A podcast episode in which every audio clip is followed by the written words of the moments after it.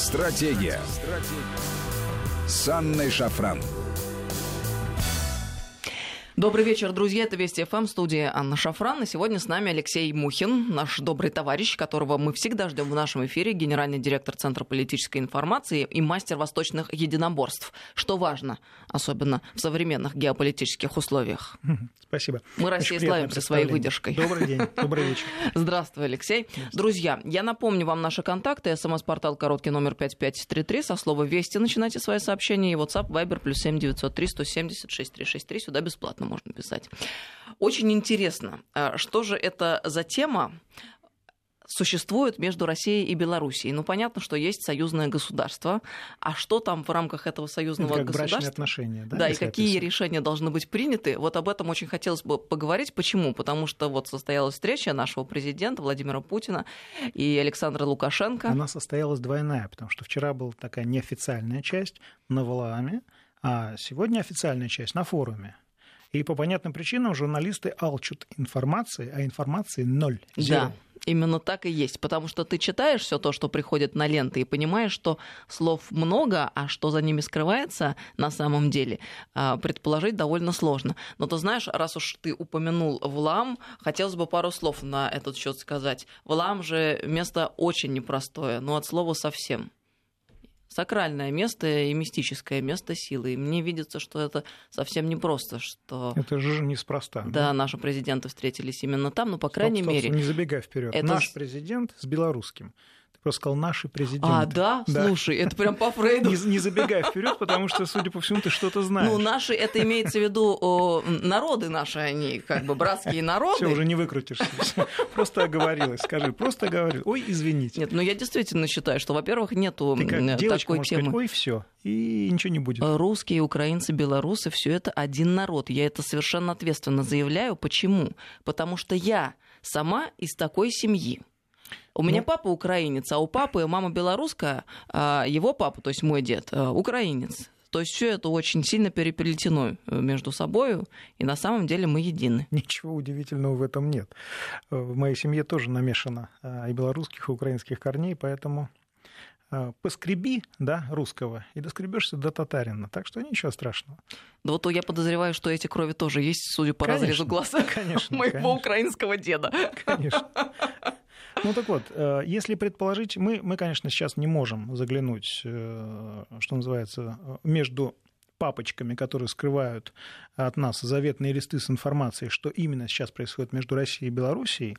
Но судя по э, такому очень активной работе рабочей группы по э, сближению, дальнейшему сближению, интеграции э, российско-белорусской. С нашей стороны возглавляет эм, Орешкин, министр Орешкин. Вот. э, По э, данным из этой группы, э, они отработали на 5. То есть они все те договоренности, которые раньше были достигнуты, они э, постарались имплементировать. Вот. И сейчас э, э, наши президенты, как ты говоришь, э, решают, э, ну, обозначают фронт работ на будущее.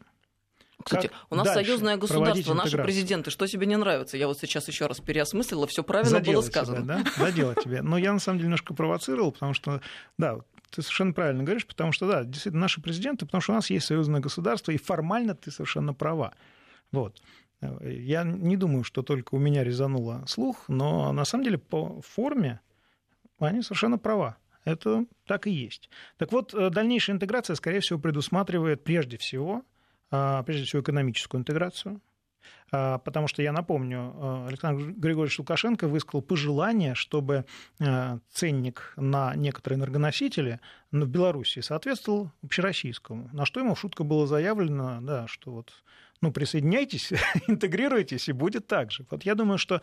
Мы, мы, конечно, пошутили сейчас, посмеялись, но я думаю, что именно в этом направлении двигаются переговоры. А потом речь, конечно, идет и о более тесном политическом взаимодействии. А, Это несколько, конечно, сужает возможности не только белорусских партнеров и коллег, как они любят говорить, что мы боимся потерять свою суверенность, но и российской стороны. Потому что мы тоже в этом случае эм, будем где-то поступаться ради консенсуса с нашими белорусскими партнерами эм, своей политической суверенностью. Что не страшно, я считаю. Потому что Россия и Беларусь являются действительно, естественно, союзными государ... союзным государством, и здесь э, выработка общей стратегии поведения на а, геополитической арене, это ну, так же естественно, как если бы ну, муж и жена одна сатана, как говорят, да? Вот. Ну и, конечно, речь идет о военном взаимодействии. Здесь у нас, кстати, э, военное взаимодействие конкурирует с экономическим по глубине и взаимному проникновению. По понятным причинам э, Белоруссия, конечно, может испытывать какой-то комплекс неполноценности, но совершенно напрасно, потому что у нас де-факто единая система э, защиты национальной безопасности. Мне кажется, что вот несколько хромает сотрудничество э, с, э, между спецслужбами, то есть ФСБ и КГБ Беларуси, э, ну, на мой взгляд, взгляд со стороны, подчеркну еще раз, несколько Здесь много еще, здесь много еще предстоит поработать. Как только вот слияние так сказать, произойдет и по этой линии, в принципе, мы можем уже не особенно беспокоиться э, на предмет того, что НАТО придвигает к нашим границам свою военную инфраструктуру, э, и пусть беспокоится НАТО, в конце концов. Вот такой взгляд я вижу сейчас, и, вернее, я, я сейчас э, ретранслировал, и, и думаю, что подробности мы узнаем чуть-чуть позже. Ну, давай вот еще раз э, пробежим по той информации, которую мы имеем. А президент Беларуси Александр Лукашенко предложил президенту России э, Владимиру Путину решить все спорные вопросы и подготовить программу стратегии действий по интеграции до 8 декабря к 20-летию союзного договора. Россия и Белоруссия не должны вынести ни одной проблемы за пределы этого срока. Это хорошие новости. Это да. А срок поджимает, да. Лукашенко сказал. Что мы будем говорить к 20-летию? Это белорусский лидер посетовал нечего будет сказать, если мы не снимем все вопросы, которые есть, и не подпишем программу, которая определит стратегию наших дальнейших действий. Предложил в рамках Высшего Госсовета или в другом формате утвердить программу и снять текущие проблемы заявил, что граждане России и Белоруссии давно ждут от президентов принятия конкретных решений. Момент характеризуется тем, что надо принимать решения. А лидеры двух стран свой путь прошли.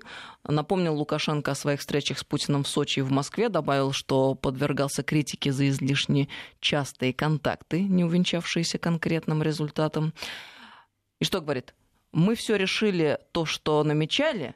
Пояснил, все вопросы переданы на правительственный уровень. Программу выработали, которая, по вашим же оценкам правительственным, по, э, по 80-90% согласована. Это все Лукашенко сказал.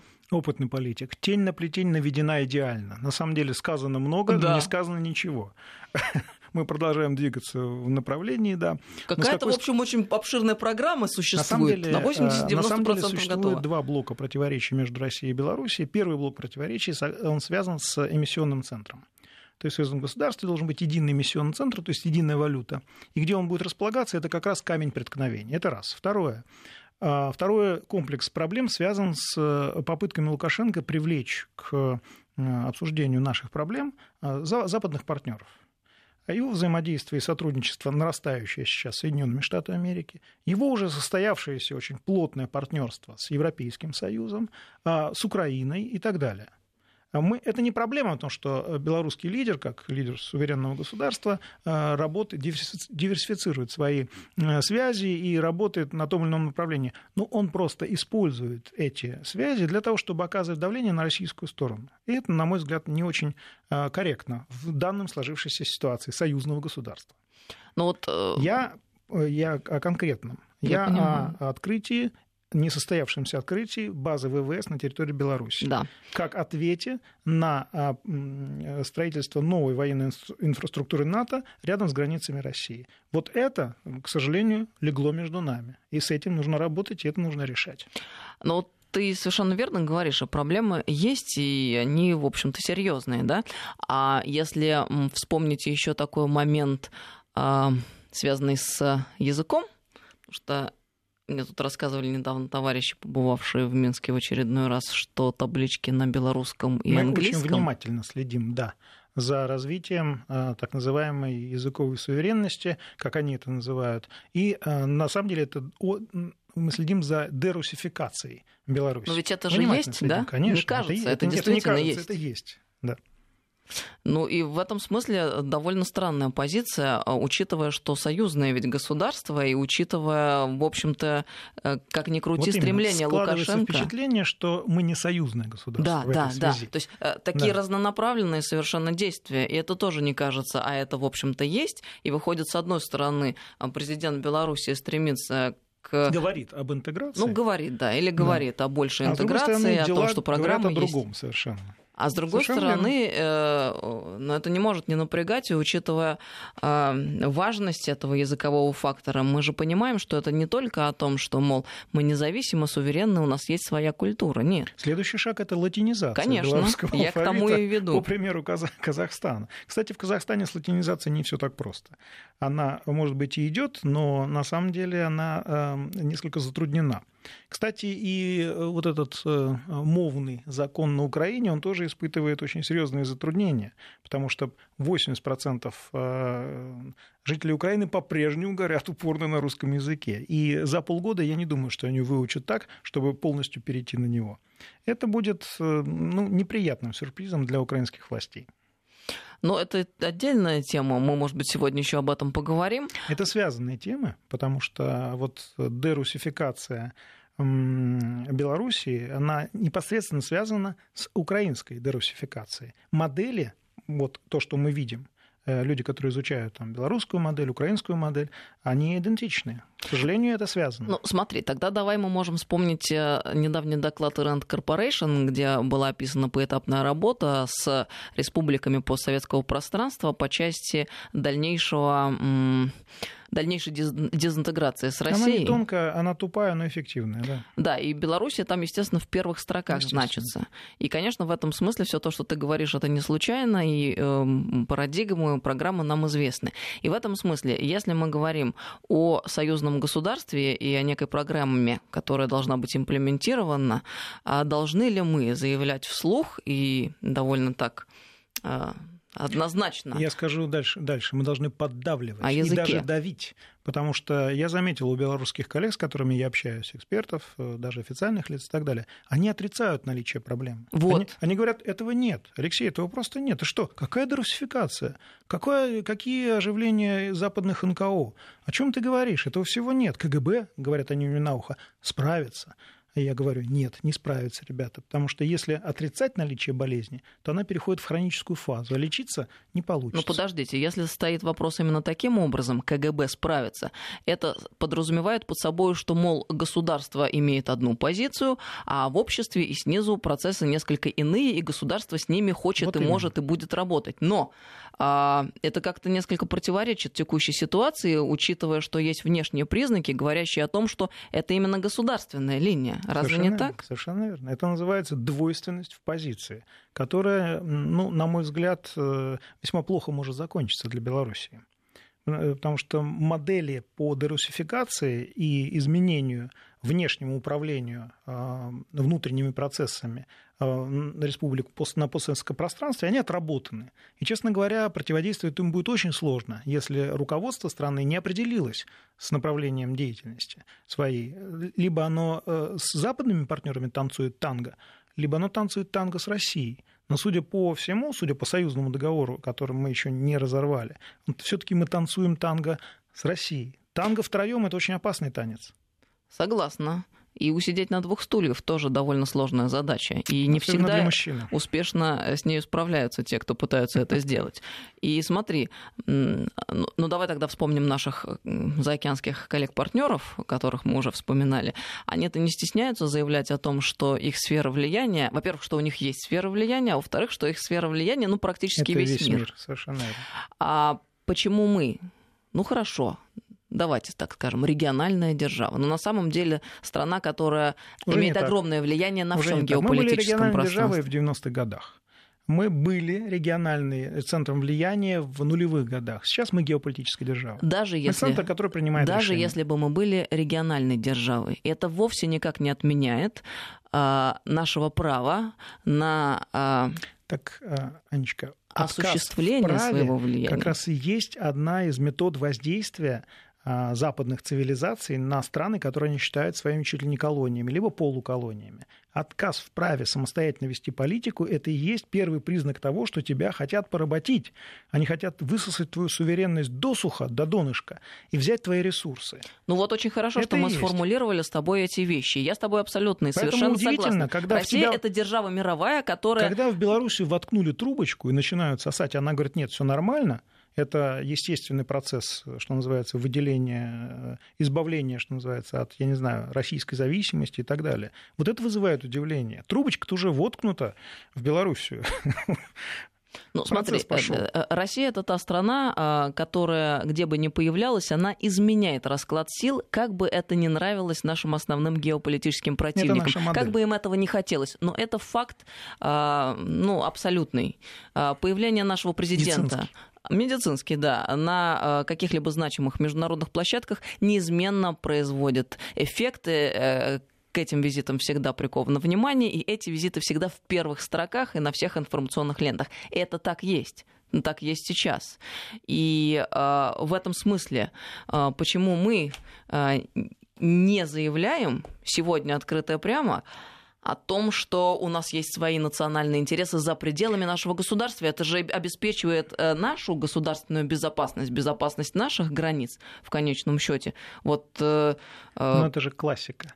Если ты заявляешь, ты подставляешься на самом деле. Потому что только ленивый не ржет, не ржал, вернее, над заявлениями американских президентов Барака Обамы и Дональда Трампа в Конгрессе относительно того, что они исключительная нация, и тогда и они формируют правила мировой торговли под себя. Это все правильно ты говоришь, я, собственно, к этому и вела. А наша сила, теперь понятно, в том, что мы а, можем умело а, лавировать и очень сбалансированно вести себя на геополи... я, в геополитическом я, пространстве сегодня и сейчас. Я просто обращу твое внимание на ряд событий. Это G20, которые даже наши западные партнеры признали триумфом Владимира Путина. Вот. Это Питерский экономический форум да, э, в июне, в начале июня был, где э, присутствовала громадная китайская и громадная американская делегация. Я напомню просто, что Дональд Трамп, ничтоже сумняшися, вообще открыто запретил американцам посещать этот форум. Так вот, американская делегация была одной из самых больших. Это к вопросу да, о том, кто, кто там управляет чем. Затем у нас будет в начале, насколько я помню, сентября а, Восточный экономический форум. Там будет громадный, представлена громадная делегация Индии. А, с Индией у нас э, развивается, я так понимаю, тоже эксклюзивные отношения, что очень важно потому что Индия это очень мощный региональный игрок, который в дальнейшем вполне вероятно станет нашим стратегическим союзником. Это большой привет Дональду Трампу и э, всем американским президентам, которые пытались нас поссорить с Индией и так далее. Затем будет э, форум в Сочи «Россия-Африка». Видишь, какие, просто какой ряд событий только за один год – где Россия опять будет... Россия геополитический игрок, причем уже состоявшийся и так далее. И так далее. Мы э, вспомним только, мы здесь в этой студии очень много рассуждали да, и обсуждали желание Барака Обамы в свое время порвать российскую экономику в клочья и заизолировать нашу страну напрочь. Где все это? Это просто сакраментальный вопрос. Один 2019 год показывает, что этим планом не суждено было сбыться. Более того, э, мы должны признать, что подобного рода позиция наших западных партнеров Великобритании, которая, кстати, сейчас ищет э, с нами очень серьезных контактов. А помнишь, да, что э, Путин вообще регулярно встречается с германскими, с французскими, с итальянскими бизнесменами. Так вот, я в средствах массовой информации не видел, информации, не видел сообщений о том, что он встречался и с британскими бизнесменами. Понимаешь?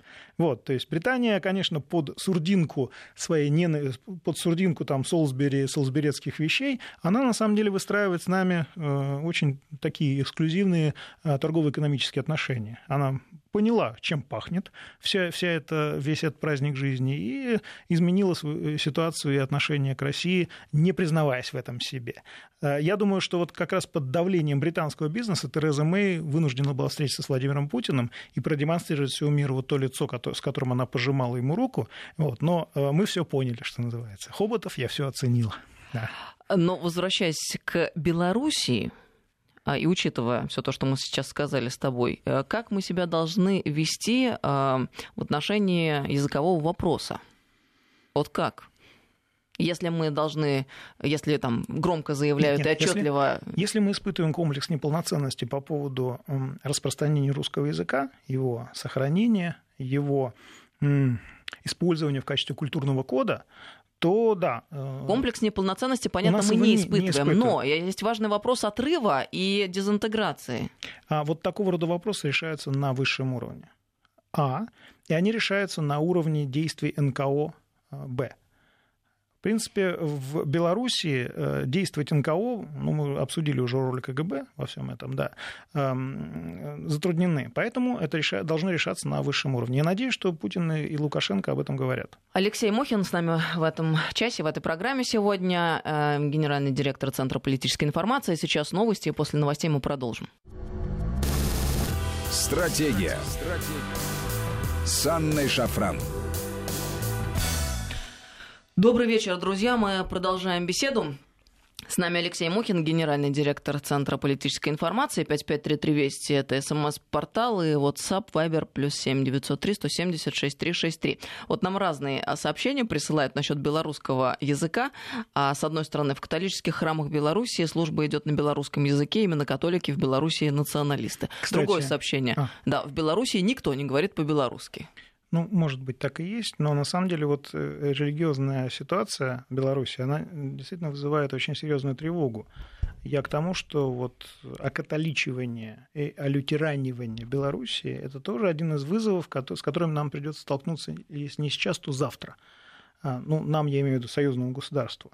А, в России, как известно, миссионерская деятельность католической церкви, лютеранской церкви, она не, не приветствуется. Она не запрещена, но не приветствуется. Русская православная церковь стоит строго на страже и не позволяет чужим миссионерам а, окормлять а, российские земли. А вот в Беларуси с этим помягче. Там а, православная, Белорусская православная церковь э, послабее, и поэтому, пользуясь этим, католики и лютеране э, забирают все больше и больше населения, что называется, под свое крыло. Вот, это, вот эту угрозу с ней предстоит еще работать, конечно. Ну, тоже, То есть кстати... это не только проблема в языке. Да, да, но это Потому что важный отказ, момент. Да, не, многие недооценивают отказ, этот фактор да, религиозный. От э, латыни, э, ведение служб на латыни для католических эм, священников это практически беспрецедентно. То есть такая, такого рода... Не, сейчас помягче с этим, да, но на самом деле это очень важный и тревожный э, для нас, как народов братских России, российских, белорусских, эм, российского и белорусского, э, это очень тревожный сигнал. Потому что не следует недооценивать вот эм, паразелитизм католичества. Он очень мощный. Он отработан веками и имеет очень эффективные модели воздействия на общество разных стран. Нам пишут еще о том, что белорусская нация, мол, уже не русская, и национализм там существует как на Украине. Вот как ты к этому относишься? Это, это заявление имеет право быть. Э, то есть это, я не скажу, что это так и есть, но основа для этого заложена. Именно поэтому меня очень удивляли заявления моих белорусских коллег, экспертов, относительно того, что не-не, этого ничего нет. Ну как же этого нельзя? Это просто нельзя было не видеть.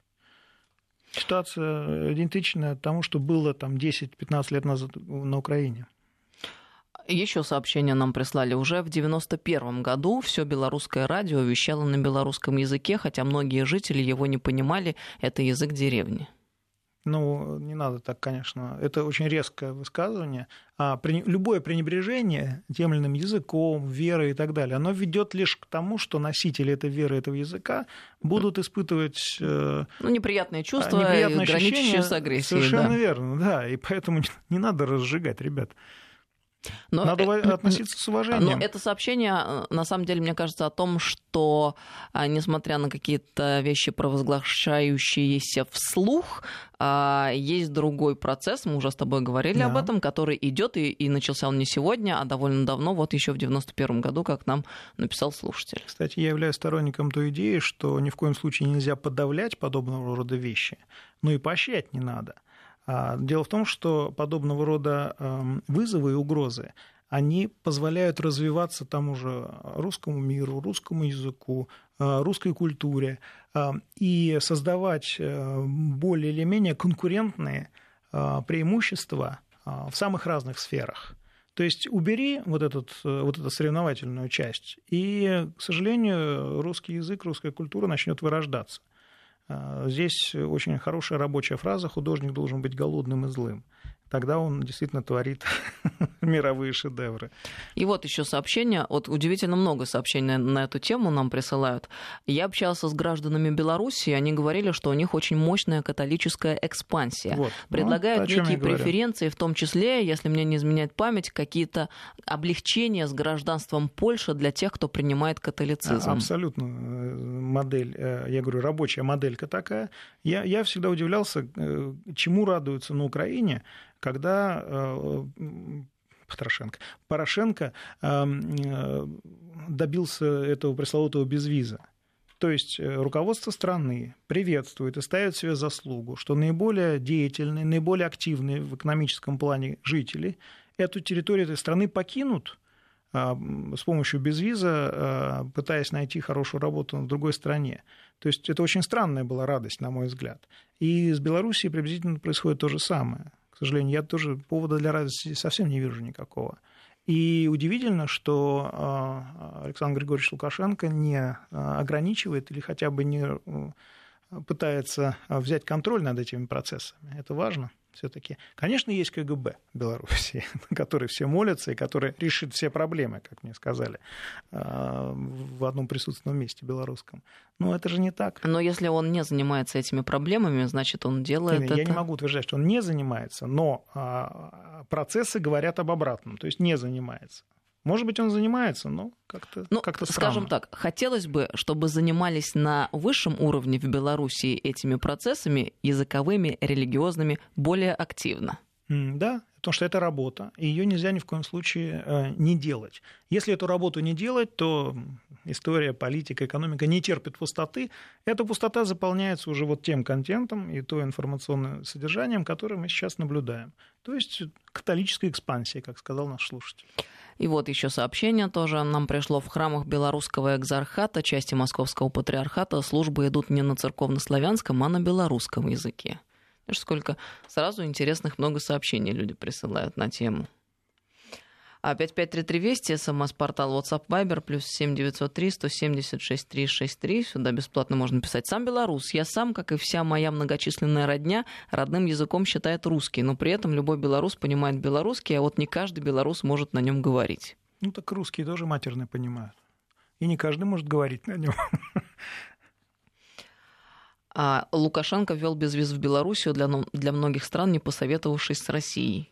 Ну, это, скажем так, их ответочка на то, что мы не очень посоветовались вводить продуктовое эмбарго а, против э, да, Европы. Это правда. Да, и Лукашенко несколько раз высказывал это в качестве претензий, но потом очень быстро замолчал, потому что стало очевидно выгода, которую извлекает Белоруссия от этого эмбарго, а, являясь таким продуктовым хабом из Европы в Россию и в Казахстан, на территорию таможенного союза. Вот, поэтому через некоторое время стало все нормально. Все вошло в норму. Есть еще очень интересная тема, мимо которой я не могу пройти.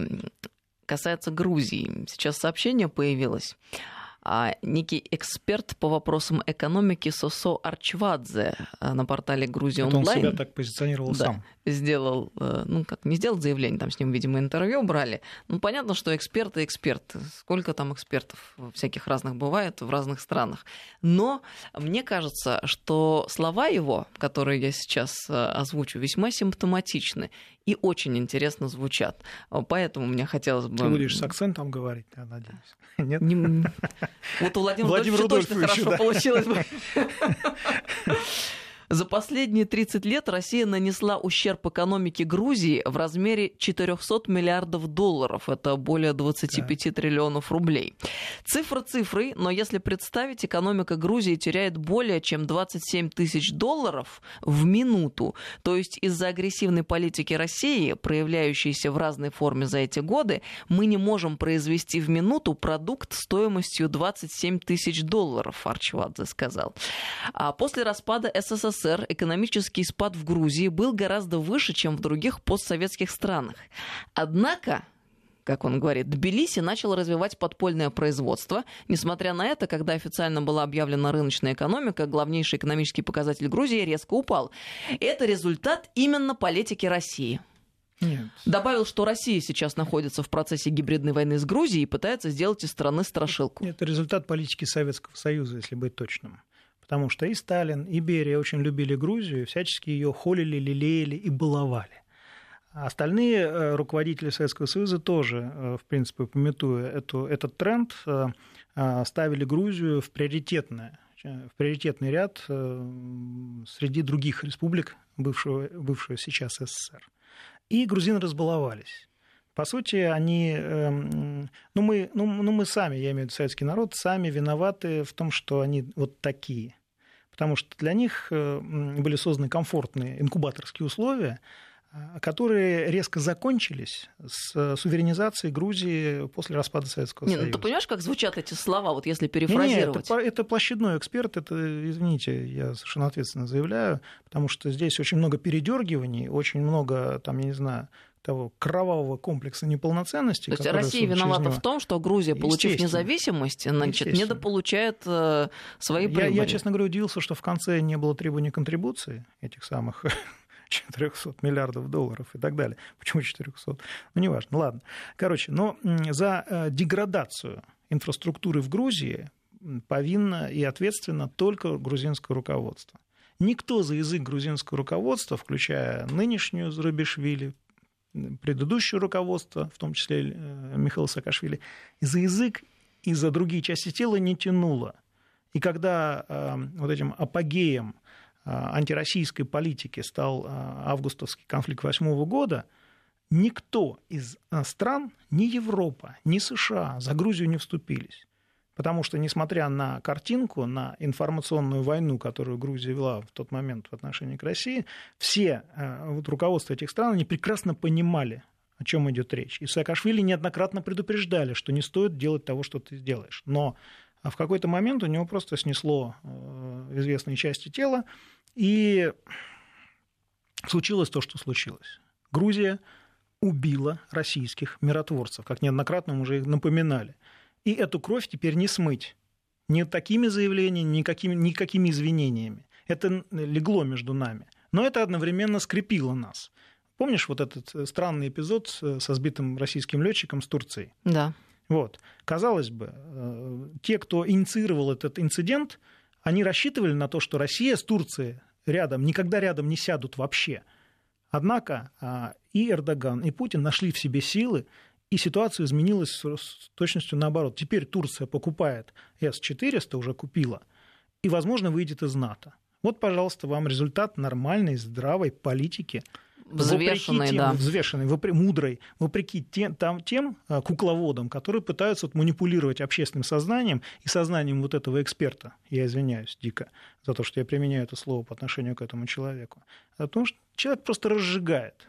Это не эксперт, это тот самый пропагандист, с окончанием на «он», которые, да, периодически награждают там вполне себе достойных людей. Э, ну, Раз, разные люди. Именно такого рода информация сейчас э, распространяется в Грузии и приветствуется я знаю, в я знаю, многочисленных но, но в, этой, в этой связи мы должны четко держать строй, что называется. Мы должны четко понимать, что это провокация, это попытка развалить этот самый строй, это попытка внести, вбить клинья между российским и грузинским обществом, которое, в принципе, я много чего посмотрел в интернете за, за это последнее время, и много роликов было записано а, с той точки зрения, что, ребята русские, не надо ссориться. Мы живем на одной земле, фактически. Вот, и это, это отрадно, потому что не только вот разные, ну, я не знаю, у меня обсценная лексика только здесь идет. Вот, не только э, вот эти люди живут на территории Грузии, там живут громадное количество достойных людей, мнения которых мы должны слышать. Это Конечно, правда. мы не должны ничего забывать, и мы не должны ничего прощать, но мы должны понимать, что нас пытаются направить в узкий коридор, в конце которого война. Ну вот ты сейчас э, совершенно правильно к месту, спасибо тебе, вспомнил тот эпизод с самолетом российским из Турции. И я вот каждый раз, когда об этом думаю, поражаюсь, насколько же колоссальной выдержкой надо обладать лидером. И каким цинизмом надо обладать тем, кто это организовывает. А я сейчас перехожу к MH17 э, к малазийскому Боингу, который сбит, и пять лет уже не могут прийти к общему знаменателю. И вот это, это является самым надежным и косвенным признаком того, что в этом деле нечисто.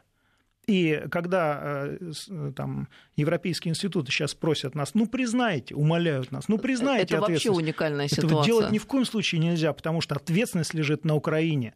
И э, при ближайшем рассмотрении это настолько очевидно, что, ну, я Слушай, считаю, я не понимаю, что почему... вообще не понимаю, о чем идет речь здесь. Вроде бы уже 150 тысяч раз об этом говорили, ну хорошо, давайте еще раз повторим. А если Это в 2001... же боятся американцев, а? Чтобы вот, вот а, а все ты правильно взять говоришь. на себя кровь 300, 300 жертв. А, в 2001 просто. году, когда Украина сбила самолет э, пассажирский, следовавший из Израиля а, в Россию, информация о причастности украинских военных через несколько минут после катастрофы появилась, и об этом Штаты сказали, их спутник зафиксировал пуск ракеты. Если бы это сделала Россия, да. информация сразу же появилась бы. Но почему она не появилась до сих пор? Это значит отрезать кошке хвост частями, понимаешь? Вот эта операция, это операция американских спецслужб которые все, все обтяпали здесь, обстряпали очень хорошо. И сделали, сделали так, что все подозрения, что называется, пали на Россию. Но если приглядеться внимательно к той части, которая, э, э, которую нам предъявляют, и если чуть-чуть раздвинуть эту часть и посмотреть на информацию, что происходило после крушения, да, я напомню, месяц украинские э, ВСУ утюжили, эм, что, э, утюжили да, место, это да, место, чтобы, место уничтожить, падения, все чтобы уничтожить все доказательства, какие там можно было собрать. Я напомню, что э, самолет там в принципе не должен был быть. И я напомню, что согласно международному праву виновной считается та страна, на территории которой произошло крушение. Громадное количество вопросов, на которые Нидерландская комиссия просто не отвечает. Хотя а, они заданы, они должны быть заданы. Мы должны четко добиваться, если уж мы а, хотим докопаться до правды и определить весь круг виновных, мы должны определить весь круг виновных, включая американские спецслужбы. Я это ответственно заявляю. Я абсолютно с тобой солидарна по всем пунктам. И учитывая, знаешь, а, историю с пробиркой, ну, с вторжением вообще, в Ирак, это классика, да. Вообще. Это ну, как бы ты правильно говоришь, это настолько цинично, что порой поражает воображение. Здесь Боинг и погибли люди. То есть вообще, в принципе, весь самолет погиб. И это было сделано ради осуществления ну, каких-то вот э, краткосрочных Надо целей. было ввести санкции да. в отношении России, что и, и было сделано. И, и просто это стоит еще раз а, осознать и вспоминать периодически, то есть на что готовы идти наши оппоненты ради на осуществления своих целей. То есть ну, они все. готовы убивать людей, которые вообще ни при чем не имеют никакого отношения, кто там в этом Боинге летел. Боинг был малазийский, там были э, представители самых разных стран. И э, вот когда мы рассуждаем об этом, становится вообще просто... Корейский Боинг в советское время, та же самая модель, та же самая ситуация. Та же самая. Там тоже была подмена. Советские летчики были уверены, что они сбивают военный транспорт, э, военный самолет. Здесь ну, я не буду просто давать э, информацию и материалы для наших оппонентов. Ну, чтобы уж так уж картина более полная была, давайте вспомним 1988 год, когда Штаты, Соединенные Штаты Америки, сбили а, пассажирский самолет над да Персидским заливом. Штатов вообще морального права нет вякать в эту сторону ни разу. И здесь, я так думаю, что они с болезненным вниманием наблюдают за нашим военным развитием, и за нашим экономическим развитием, потому что через некоторое время уже санкционное воздействие пойдет в обраточку. Но оно уже по какой-то части, скажем, если сельское хозяйство взять, пошло совершенно ну, по другому мы сценарию. Мы пока дотягиваемся до того, что, до чего мы можем дотянуться, но через некоторое время мы уже будем дотягиваться и до а, отдаленных а, стран. Но, но они не учитывают фактор того, что это Россия, и что здесь да. все разворачивается по каким-то другим алгоритмам, Мы запрягаем долго, да. которые не подвластны англосаксонскому уму. А, а так вот еще раз, друзья, а, полезно помнить о том, что Штаты, с одной стороны, представляя себя прекрасными, белыми, чистыми, пушистыми, в светлом костюме, неизменно каждый раз идут на то, чтобы убивать и не гнушаются этим. Это провокация с Боингом MH17. Как многие другие провокации, в которых гибнут люди. А давайте вспомним в Сирии эту химическую атаку. Кстати, ну, то есть абсолютно нет никаких кстати, пределов. В честь европейцев надо сказать, что они уже потихонечку просыпаются Они уже не особенно реагируют на потуги украинцев втянуть их в кровавую западню, э, вот военный конфликт с Россией. Помнишь, да? Это было в э, президентство Порошенко, это практически открытым текстом предлагалось. Мы передний край, мы фронт войны с Россией, присоединяйтесь, наши европейские братья. Вот. А, честно говоря, меня э, поразило, насколько европейские политики были слепы и глухи. А, ну, понятно, что одним закрывали глазки и ушки доллары, другим закрывали э, глазки и ушки компромат, который на них есть, взять хотя бы ту же Ангелу Меркель.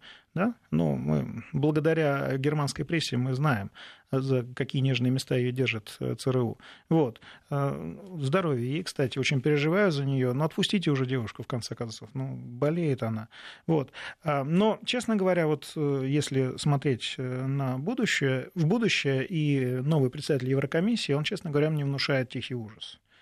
У женщины семь детей, насколько я знаю, да?